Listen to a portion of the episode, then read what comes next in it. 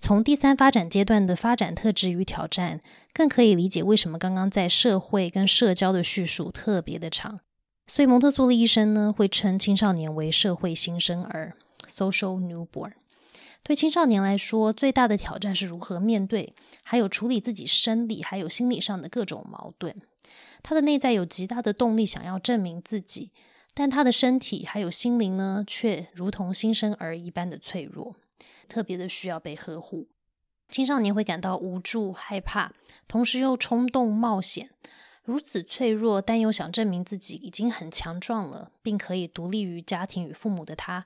需要一个为他而预备的环境。这个环境呢，需要提供身心灵发展有意义的工作，运用手、智力还有心，从事跟大地接触的工作。也需要提供真实责任，还有自然结果的真实工作。在这里，每一个人都有属于自己的工作，就像社会中会有分工合作一样。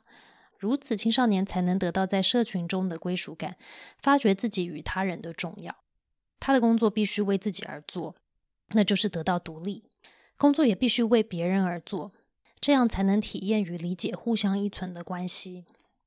初次长时间离开家到学校住宿的青少年，就如同从子宫分离的新生儿，他们会需要与新的成人建立依附关系。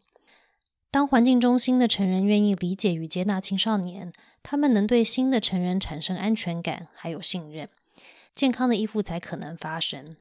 研究显示，在不同的人生阶段经历健康的分离与依附，对外来的人际关系与亲密感有极大的影响。